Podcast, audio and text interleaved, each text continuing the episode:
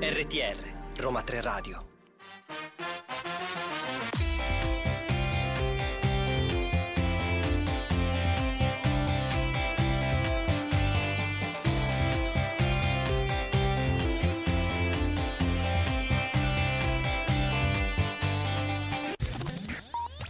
Mercoledì 6 aprile 2022 sono scoccate le ore 17, quindi comincia un'altra puntata di Listen to You, il programma radiofonico diretto e curato dallo Europe Direct dell'Università degli Studi Roma 3.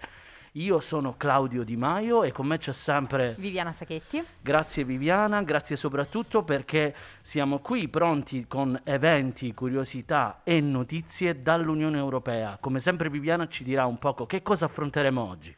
Sì, Claudio, oggi abbiamo come sempre una puntata molto ricca, parleremo di Ucraina, vi daremo gli ultimi aggiornamenti sul vertice che c'è stato fra Unione Europea e Cina, parleremo anche di, di, Green Deal, un tema come sempre a noi molto caro, e avremo con noi come ospite il dottor Massimo Pronio, responsabile della comunicazione della rappresentanza in Italia della Commissione Europea, che proprio in questo momento ci sta raggiungendo in studio. Benissimo, quindi vi invitiamo a restare all'ascolto e cominciamo con il primo brano. Listen to You. Curiosità, eventi e notizie dal centro Europe Direct Roma 3. Anche oggi vi aggiorniamo sulle ultime notizie dell'Unione Europea e del conflitto che si sta tenendo in Ucraina. E in particolare vi vogliamo raccontare del vertice che si è tenuto lo scorso primo aprile in videoconferenza tra Unione Europea e Cina, un vertice bilaterale che si è tenuto in occasione ehm, appunto del, del mm, conflitto, riguardando in primo luogo il conflitto, e in cui sono intervenuti il Presidente del Consiglio europeo, Charles Michel, la Presidente della Commissione europea, Ursula von der Leyen, che hanno incontrato in, il primo ministro cinese e il Presidente cinese Xi Jinping. Come ovvio, il tema centrale di questo vertice bilaterale è stata l'aggressione militare della Russia nei confronti dell'Ucraina i due rappresentanti delle istituzioni europee hanno sottolineato come la priorità sia porre fine all'invasione russa nei confronti di questi territori, definita tra l'altro l'Ucraina un partner fondamentale per l'Unione Europea.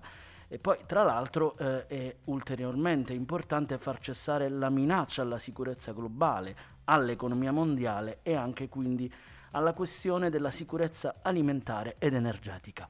I due presidenti delle istituzioni europee hanno avuto modo di sottolineare con l'occasione del vertice come l'invasione russa all'Ucraina abbia violato le norme e i principi fondamentali del diritto internazionale, sanciti nella Carta delle Nazioni Unite e nei documenti costitutivi dell'OSCE, in particolare il rispetto della sovranità e dell'integrità territoriale. Così facendo la Russia ha deliberatamente compromesso, stando le parole appunto dei, dei, due rappresentanti, l'architettura di sicurezza europea, tra cui l'atto finale di Helsinki, la Carta di Parigi e il Memorandum di Budapest. Con questa occasione l'Unione Europea ha avuto modo di esprimersi nei confronti della cessazione delle sanzioni adottate dalla Cina anche nei confronti di europarlamentari, nonché delle misure coercitive adottate nei confronti del mercato unico dell'Unione Europea e nei confronti degli Stati membri. L'invito alla Cina riguarda la costruzione di un impegno costruttivo che andrebbe a vantaggio di entrambe le parti, evidentemente, favorendo anche la ripresa economica e la collaborazione nella lotta comune contro il Covid-19. I leader hanno incaricato il dialogo economico e commerciale ad alto livello e hanno cercato di individuare modalità più concrete per compiere progressi su queste questioni prima dell'estate e hanno tra l'altro convenuto di ampliare in un prossimo futuro l'accordo UE-Cina sulla protezione delle indicazioni geografiche. Ci piace riportare quelle che sono state le parole della Presidente della Commissione europea Ursula von der Leyen, che ha dichiarato, come abbiamo sottolineato, che l'invasione russa dell'Ucraina rappresenta un momento di svolta non solo per il nostro continente, ma anche per le nostre relazioni con il resto del mondo. Il diritto internazionale va rispettato, così come vanno rispettate la sovranità e l'integrità territoriale dell'Ucraina. La Cina, in quanto membro permanente del Consiglio di sicurezza delle Nazioni Unite, ha una responsabilità particolare. Nessun cittadino europeo capirebbe il sostegno alle capacità belliche della Russia.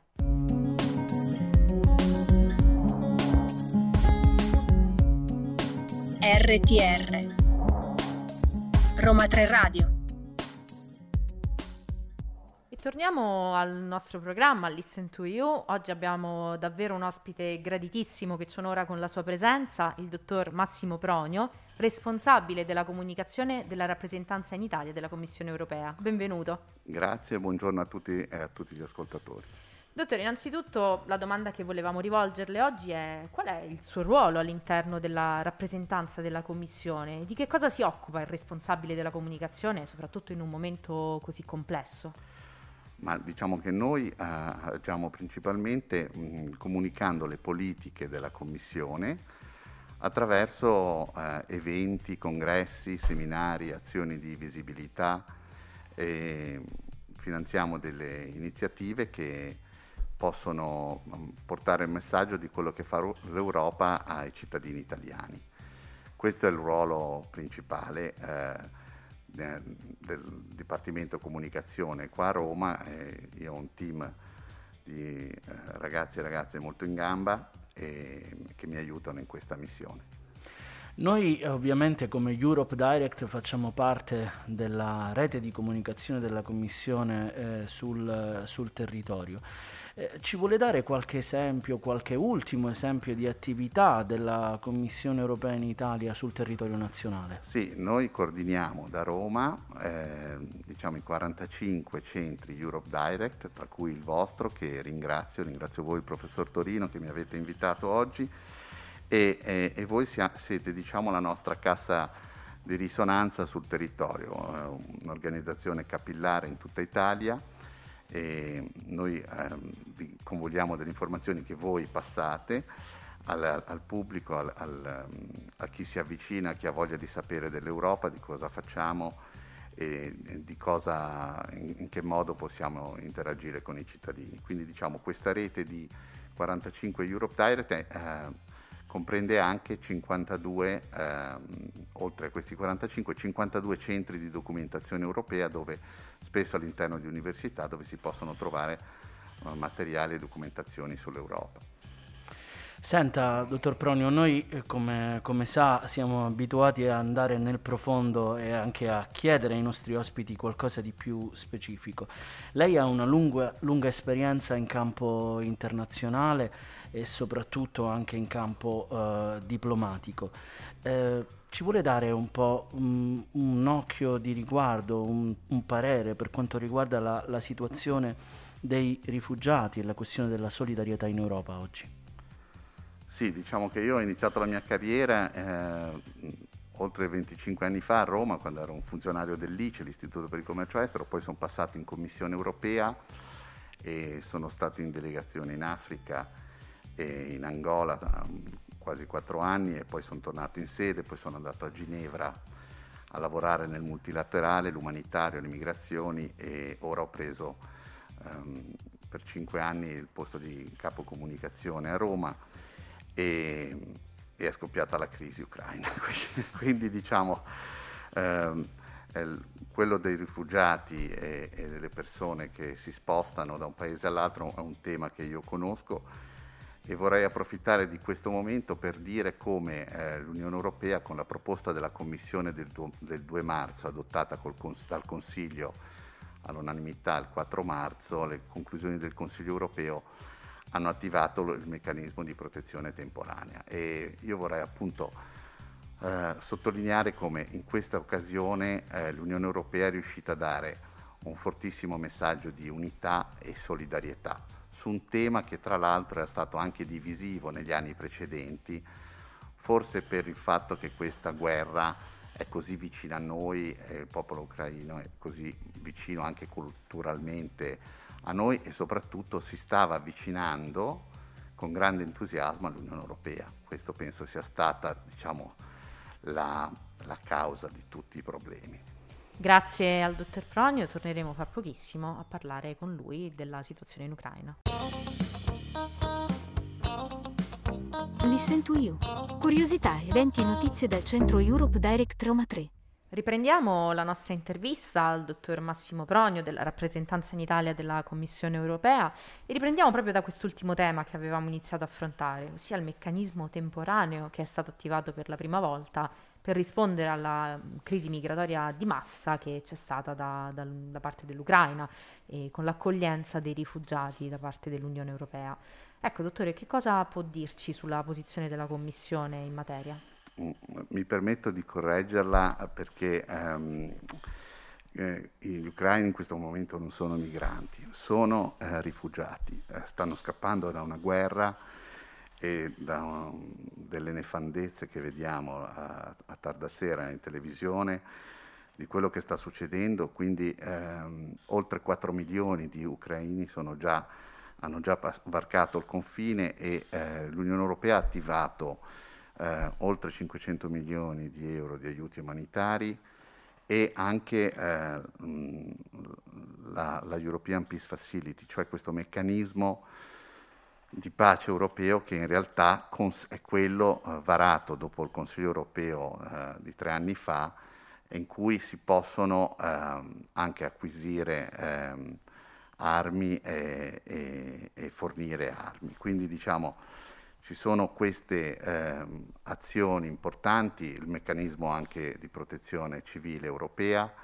che è stato immediatamente attivato, è presente nei paesi confinanti, Polonia, Romania, e mm, non è eh, diciamo, possibile per le agenzie umanitarie eh, attraversare il paese perché mh, mm, ci sono appunto uh, la mancanza di questi corridoi umanitari, la situazione è veramente complessa, una serie di regole che sono normalmente uh, a, mh, mm, date per scontate a livello internazionale in situazioni di crisi, in questo caso non vengono rispettate.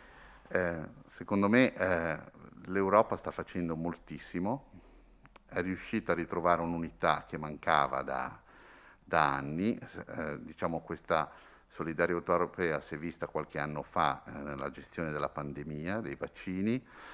E, e l'anno scorso, diciamo, o qualche mese fa, prima della crisi, il gradimento del, dell'Unione Europea eh, dai, presso i cittadini europei aveva raggiunto eh, le, i dati del 2009, quindi molto alti rispetto agli ultimissimi anni. E poi ehm, con questa crisi c'è stata una reazione eh, di forte unità. Eh, nonostante ciò, eh, la partita si gioca non solo sulla fornitura di armi, di aiuti umanitari, sulla solidarietà che vediamo tutti i giorni, che sono cose che non mi dimenticherò mai di ripetere perché sono veramente eh, state eh, encomiabili in questo periodo, però diciamo, si giocherà anche sul, eh, sul, sulla questione energetica, quindi il Green Deal che prevedeva un abbandono di ehm,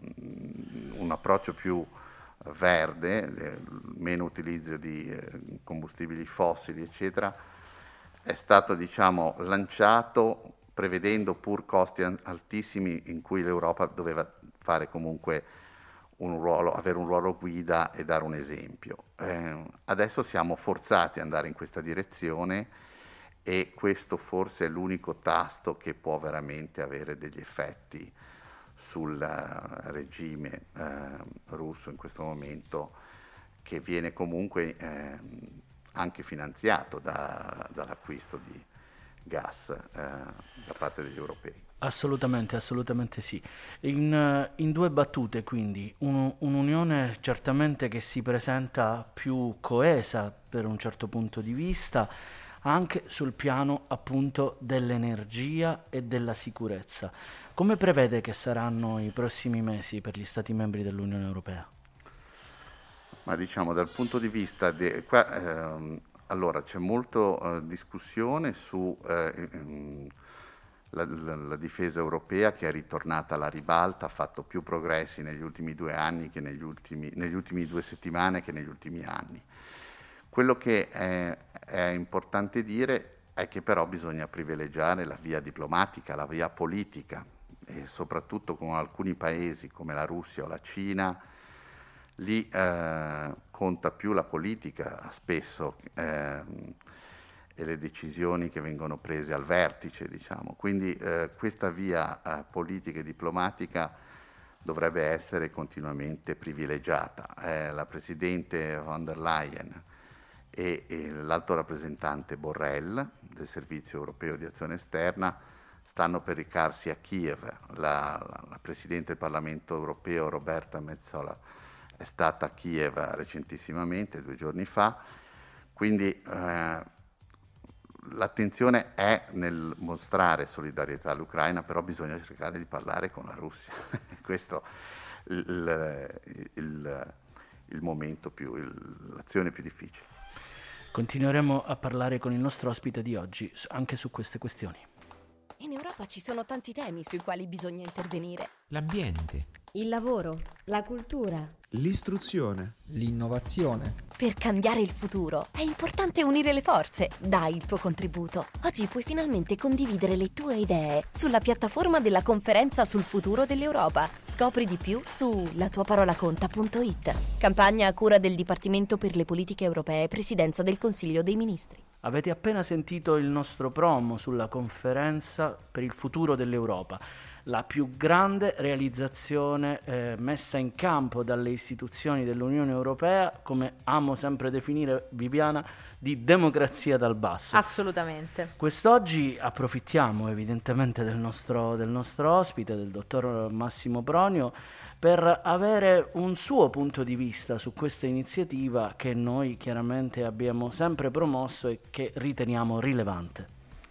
Ma diciamo, questo eh, esercizio che è stato fatto eh, ha voluto coinvolgere i cittadini europei eh, attraverso dei momenti di scambio partecipativo in cui eh, si sono creati dei, dei panel di cittadini delle, su dei temi e si è chiamato i cittadini a partecipare. Alcuni sono stati anche invitati a Strasburgo eh, a parlare o, o, a dire la loro idea di Europa e questo è stato fatto su tutto il territorio nazionale appunto attraverso i, i centri Europe Direct o eh, col sostegno della Commissione europea tramite gli uffici di Roma e di Milano e col Dipartimento di Politiche Europee che ha lanciato questi format, la tua parola conta e incontriamoci a mh, e poi col nome della città. E quindi in varie città di, italiane, anch'io ho partecipato a qualcuno di questi, eh, si sono fatte delle discussioni e è stato molto stimolante, devo dire,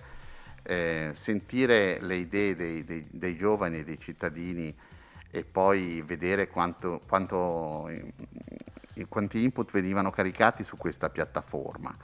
Diciamo che è, è, un esercizio che mm, non è ancora finito, che c'è molta richiesta di continuare a commentare e, e non escludo che possa diventare anche un esercizio più permanente, diciamo, o ciclico almeno. Ce lo auguriamo decisamente, lo abbiamo detto anche più volte qui a Listen to esatto. You. Dottor Pronio, in conclusione di questa intervista ci piacerebbe ricordare David Sassoli. Ci piacerebbe farlo soprattutto perché lui ha combattuto quanto all'interno delle istituzioni la, le disuguaglianze, disuguaglianze che naturalmente rischiano di essere accentuate in un periodo di crisi economica e sociale come quello che abbiamo vissuto a partire da, dalla pandemia del Covid. Qual è il suo ricordo di David Sassoli? Ma io ho avuto la fortuna e l'onore di conoscere David Sassoli Appena arrivò a Bruxelles eh, si fece un incontro tra gli eurodeputati italiani e alcuni funzionari europei e quindi diciamo eh, mi ricordo la, il suo approccio in cui disse devo imparare un sacco di cose, quindi questo fu una grande dimostrazione di umiltà e di grande intelligenza e, e sicuramente lui ha portato molto di suo, ha anche imparato tanto e i suoi ultimi discorsi del Consiglio europeo eh, in cui parla della, uh, della, vera lotta alla disuguaglianza, quello lì secondo me è una pietra miliare. Lì si vede eh, l'origine eh, politica di David Sassoli e, e, il suo slancio per quelle che erano le sue idee. Eh, da questo punto di vista noi abbiamo cercato di ricordarlo in vari, in vari eventi, in varie manifestazioni, ehm, intitoleremo a lui alcune, ehm, alcune azioni che stiamo facendo all'isola di Ventotene, abbiamo inaugurato una mostra sui trattati mh, di Roma del 57 che si intitola 65 di anni di pace a Palazzo Valentini, che è visitabile fino al 24 aprile e come si entra a, nel lato di questo splendido palazzo romano si vedono le foto dei padri fondatori e poi c'è una bellissima foto di David Sassoli che saluta, quindi eh, per, lui, per, noi lui è veramente una, un faro. Grazie, ringraziamo il dottor Massimo Pronio per aver voluto condividere con noi questo bellissimo ricordo, ricordo di David Sassoli e per averci concesso questa intervista. Ringraziamo appunto il responsabile della comunicazione della rappresentanza in Italia della Commissione europea. Grazie a voi.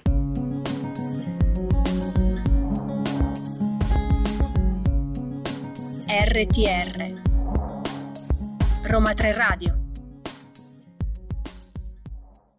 Ritorniamo in onda e lo facciamo parlandovi delle nuove proposte relative al Green Deal, un'iniziativa ovviamente delle istituzioni europee, come abbiamo appena anche ascoltato dalle parole del nostro ospite di oggi. Lo scorso 30 marzo la Commissione ha presentato un nuovo pacchetto appunto di proposte sul Green Deal europeo, la politica verde dell'Unione Europea, volte a rendere i prodotti sostenibili e soprattutto anche promuovere pro- modelli imprenditoriali circolari e responsabilizzare i consumatori nella transizione verde. Come annunciato nel piano d'azione per l'economia circolare, la Commissione propone nuove norme per rendere quasi tutti i beni fisici presenti sul mercato dell'Unione Europea più rispettosi dell'ambiente, circolari ed efficienti sotto il profilo energetico, lungo l'intero ciclo di vita fase di pro- dalla fase di progettazione fino all'uso quotidiano, dal cambio di destinazione alla gestione del fine vita. Ecco Claudio, anche tu hai appena menzionato l'economia circolare, questo è un termine che si sente usare molto spesso. Cerchiamo un attimo di capire che cosa si tratta. L'economia circolare è un modello di produzione e consumo che implica condivisione, prestito, riutilizzo, riparazione, ricondizionamento e riciclo dei materiali e dei prodotti esistenti il più a lungo possibile. In questo modo si estende il ciclo di vita dei prodotti, contribuendo a ridurre i rifiuti al minimo. Una volta che il prodotto ha terminato la sua funzione, i materiali di cui è composto vengono infatti reintrodotti, laddove possibile ovviamente, nel ciclo economico. Così si possono continuamente riutilizzare all'interno del ciclo produttivo, generando ulteriore valore. Il Green Deal europeo, dal canto suo, fissa una tabella di marcia ambiziosa per il conseguimento di questa economia circolare a impatto climatico zero, in cui, eh, dobbiamo dirlo, la crescita economica è dissociata dall'uso delle eh, risorse. Infatti, riducendo la pressione sulle risorse naturali, l'economia circolare è un prerequisito per conseguire un obiettivo molto importante, vale a dire la neutralità climatica entro il 2050 e soprattutto fermare la perdita di biodiversità, un tema a cui evidentemente anche la Commissione europea sta molto a cuore.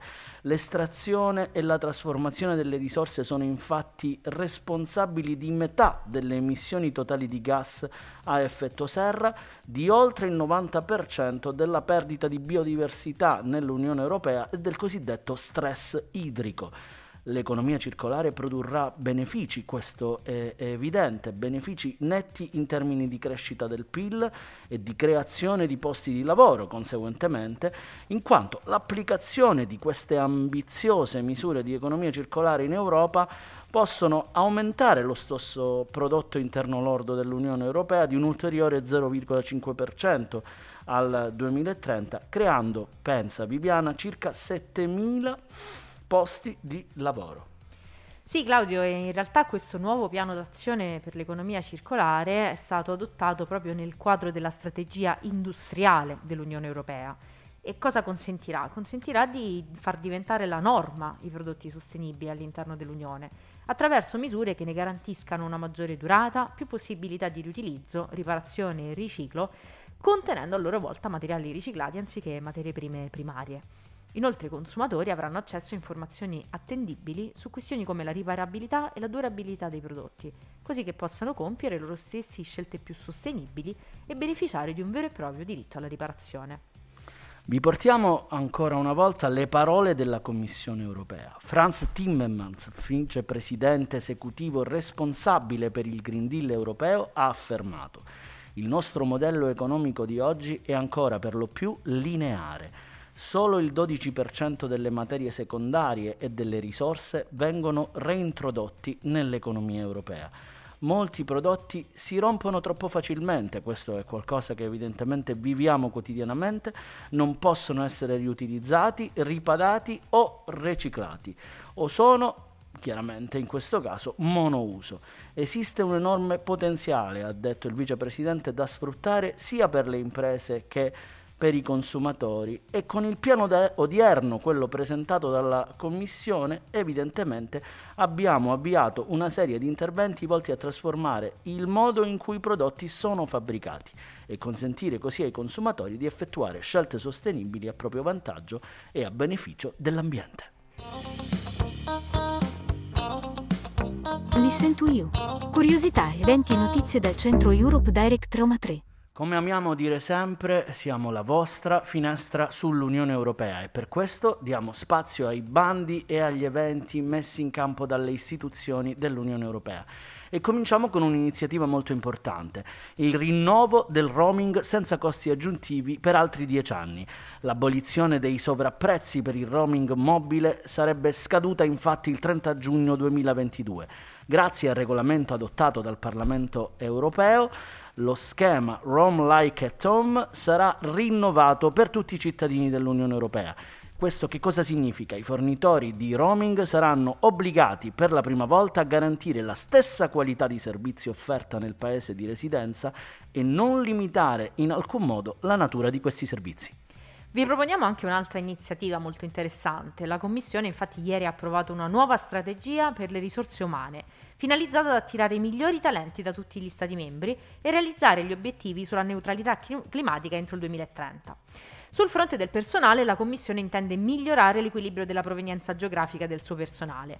Verranno inoltre riorganizzati e rafforzati l'orientamento professionale, il tutoraggio, il coaching e la ricerca dei talenti. Sul fronte climatico la Commissione promette inoltre una riduzione delle emissioni delle sue sedi, meno viaggi di lavoro, più teleconferenze, incentivi per l'uso di mezzi di trasporto sostenibili e la sostituzione del parco veicoli convenzionali con auto elettriche. Passiamo rapidamente alla sezione dei bandi. La Commissione europea ha annunciato recentemente tre nuove call per rendere il nuovo Bauhaus europeo una realtà concreta sul campo.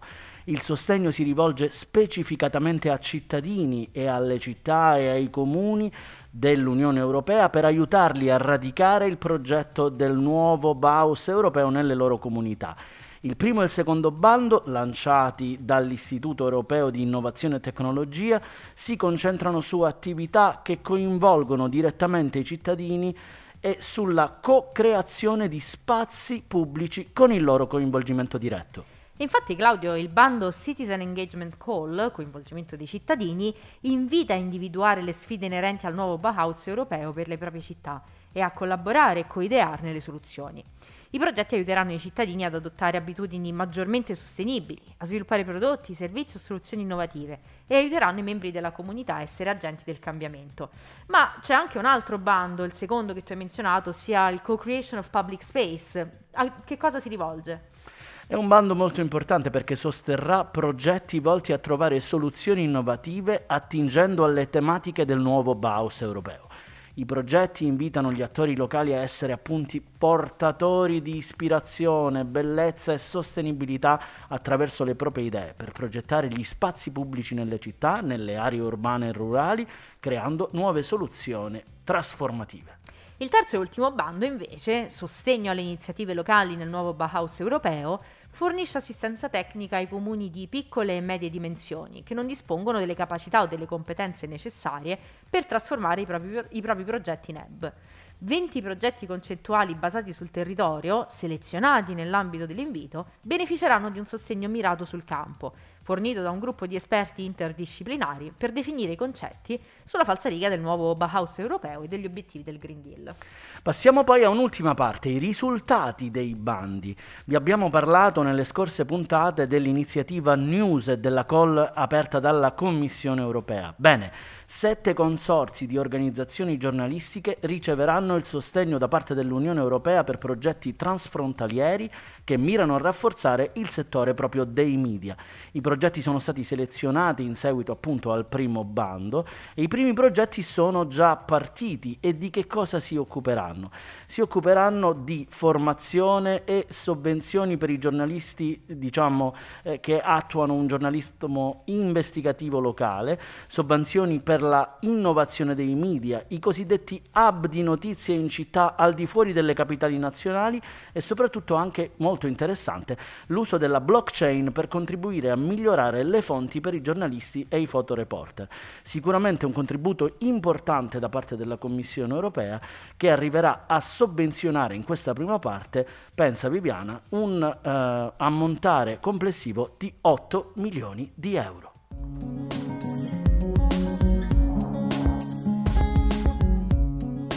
RTR Roma 3 Radio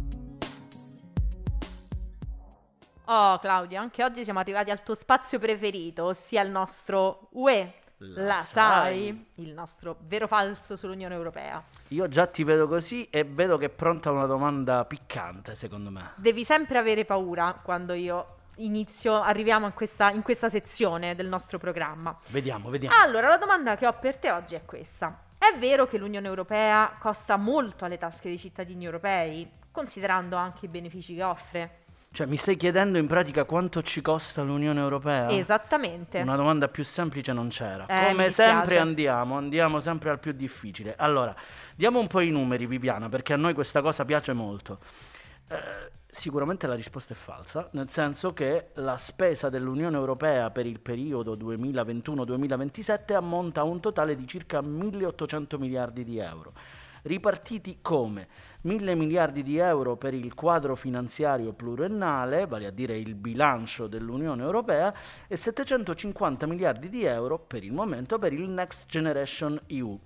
Il bilancio totale quindi del QFP, del quadro finanziario pluriennale, infatti sarà possibilmente aumentato, l'abbiamo detto anche nelle scorse puntate, da ulteriori 11 miliardi grazie all'adeguamento specifico per programmi ulteriormente necessari, come quello per esempio relativo alla situazione di conflitto che stiamo vivendo. Da dove prende i suoi soldi l'Unione Europea? Le tre principali fonti di entrate attuali per il bilancio dell'Unione sono i dazi doganali, i contributi basati sull'imposta sul valore aggiunto, la cosiddetta IVA, riscossi dagli Stati membri e soprattutto anche i contributi diretti dei Paesi membri dell'Unione Europea, noti appunto eh, come contributi basati sul reddito nazionale lordo. Ecco, hai detto bene, queste sono le tre principali fonti di entrate, ma non sono le uniche. A partire dal 1 gennaio 2021 una nuova fonte è costituita da un contributo calcolato sulla base dei rifiuti di imballaggio di plastica non riciclati. Proseguono i lavori per l'introduzione infatti di fonti legate a un meccanismo di adeguamento del carbonio alle frontiere, a un'imposta sul digitale e al sistema di scambio delle quote di emissioni dell'Unione Europea. Le entrate provenienti dalle nuove risorse proprie introdotte dopo il 2021 saranno tra l'altro utilizzate per il rimborso anticipato dei prestiti contratti nell'ambito del Next Generation EU. A cosa serve il bilancio dell'Unione Europea? Beh, l'Unione Europea attraverso questi soldi sostiene la modernizzazione attraverso alcuni programmi faro, chiamiamoli così, come Horizon Europe, Invest EU e soprattutto anche il Fondo per la gestione delle frontiere e le transizioni verde e digitale, appunto attraverso questi, eh, questi fondi specifici e anche il programma specifico di cui abbiamo parlato, Europa Digitale.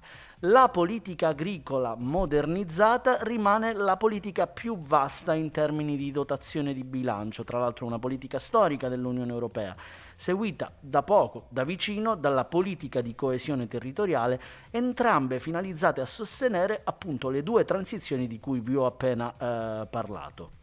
Sempre a partire dal 2021 il bilancio dell'Unione dispone di un ulteriore livello di protezione nel caso in cui le violazioni dei principi dello Stato di diritto incidano o rischino di ledere gli interessi finanziari dell'Unione. Ciò è dovuto a un regime generale di condizionalità per la protezione del bilancio dell'Unione, noto anche come regolamento sulla condizionalità di cui vi avevamo parlato già in qualche nostra puntata precedente e che consente all'Unione Europea di adottare misure come la sospensione dei pagamenti o le rettifiche finanziarie per proteggere il bilancio. Ogni cittadino europeo, questo Claudio è bene ribadirlo, contribuisce indirettamente al bilancio dell'Unione attraverso le tasse, che gli Stati membri utilizzano in parte per finanziare la propria quota. E però, rispondendo alla mia domanda iniziale, è stato calcolato che nella passata programmazione l'Unione Europea costa al cittadino meno di un euro al giorno e il 94% del budget ritorna negli Stati membri. Listen to You. Curiosità, eventi e notizie dal centro Europe Direct Roma 3. E anche oggi vi abbiamo portato passo dopo passo, come abbiamo saputo e potuto, nell'attualità dell'Unione Europea, con un ospite veramente molto gradito che ci ha onorato della sua presenza, il dottor Massimo Pronio della rappresentanza in Italia della Commissione Europea. E chiaramente da qui vi diamo come sempre l'appuntamento a seguirci attraverso anche i podcast di Roma 3 Radio su tutte le principali piattaforme e soprattutto anche sui canali di Roma 3 Radio. Ma vi invitiamo anche a venirci a trovare nella nostra sede in via Ostiense numero 159, che è aperta tutti i giorni, e a seguire i nostri eventi tramite i nostri social e a rivedere anche gli eventi passati sul nostro canale YouTube. Lo facciamo e lo diciamo come sempre, saremo la vostra finestra sull'Unione Europea, lo faremo come sempre qui in tutte le lingue, attraverso tutte le lingue dell'Unione Europea, ma prima di concludere permettetemi di ringraziare la nostra immancabile regista Aurella Esposito e da qui, da Roma 3 Radio, un caloroso abbraccio da Claudio Di Maio e da Viviana Saghetti. Ciao. Ciao.